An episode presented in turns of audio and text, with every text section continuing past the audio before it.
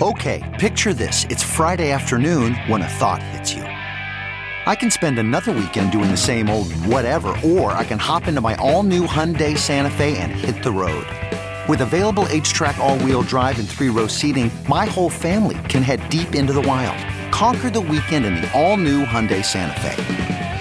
Visit HyundaiUSA.com or call 562 for more details. Hyundai, there's joy in every journey.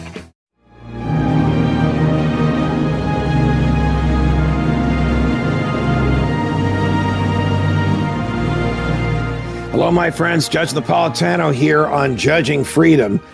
You know, I am very interested in what you think about what I say and also what you think about the subject matters that I discuss. And I encourage you to write to us. We at Judging Freedom are very interested in feedback from you.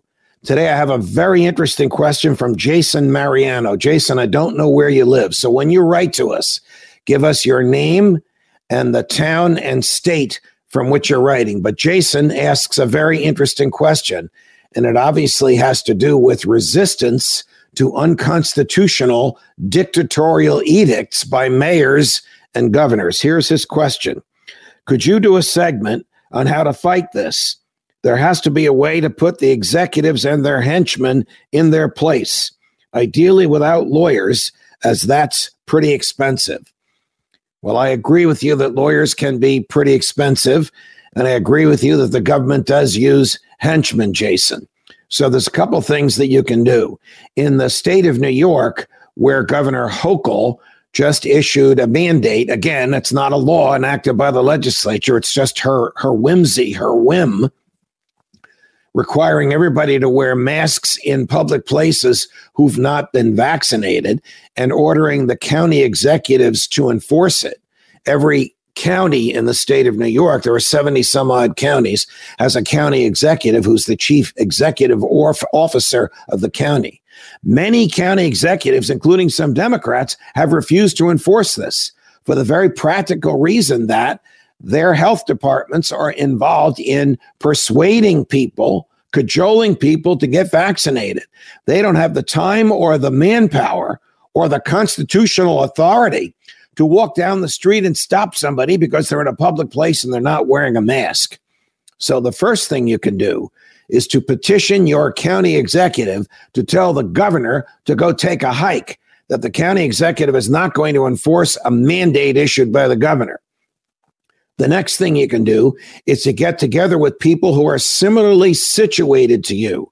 I'm going to guess, Jason, that you own a small business and that requiring your customers to wear masks or to be vaccinated interferes with your operation of your business. So you need to band together with others, whether they're your competitors, your suppliers, your colleagues, or your customers, and petition the government to give you an exemption or to stand firm and not obey these edicts. Here's a dirty little secret the government doesn't have enough assets to enforce these dictatorial edicts on its own. It needs the cooperation of the victims the people who will comply because they think that whatever government does is right. So if you resist in a group, you will find that the government might not be able to take you on. The third thing that you can do, of course, will cost you a few bucks, but it might not be that much if your colleagues chip in. And that is for a large group of you to sue the government at once. So 10 or 15 or 20 or 25 small business people, even some single individuals can either do a GoFundMe page or chip in a few hundred dollars on your own and hire a lawyer. The best lawyers to take on the government are lawyers who formerly worked for the government and who know how corrupt it is. Jason Mariano, I thank you for your question. I hope I gave you a good answer. It's from my heart and from my head. Keep asking us questions, folks and I'll keep answering them. Judge Napolitano on Judging Freedom.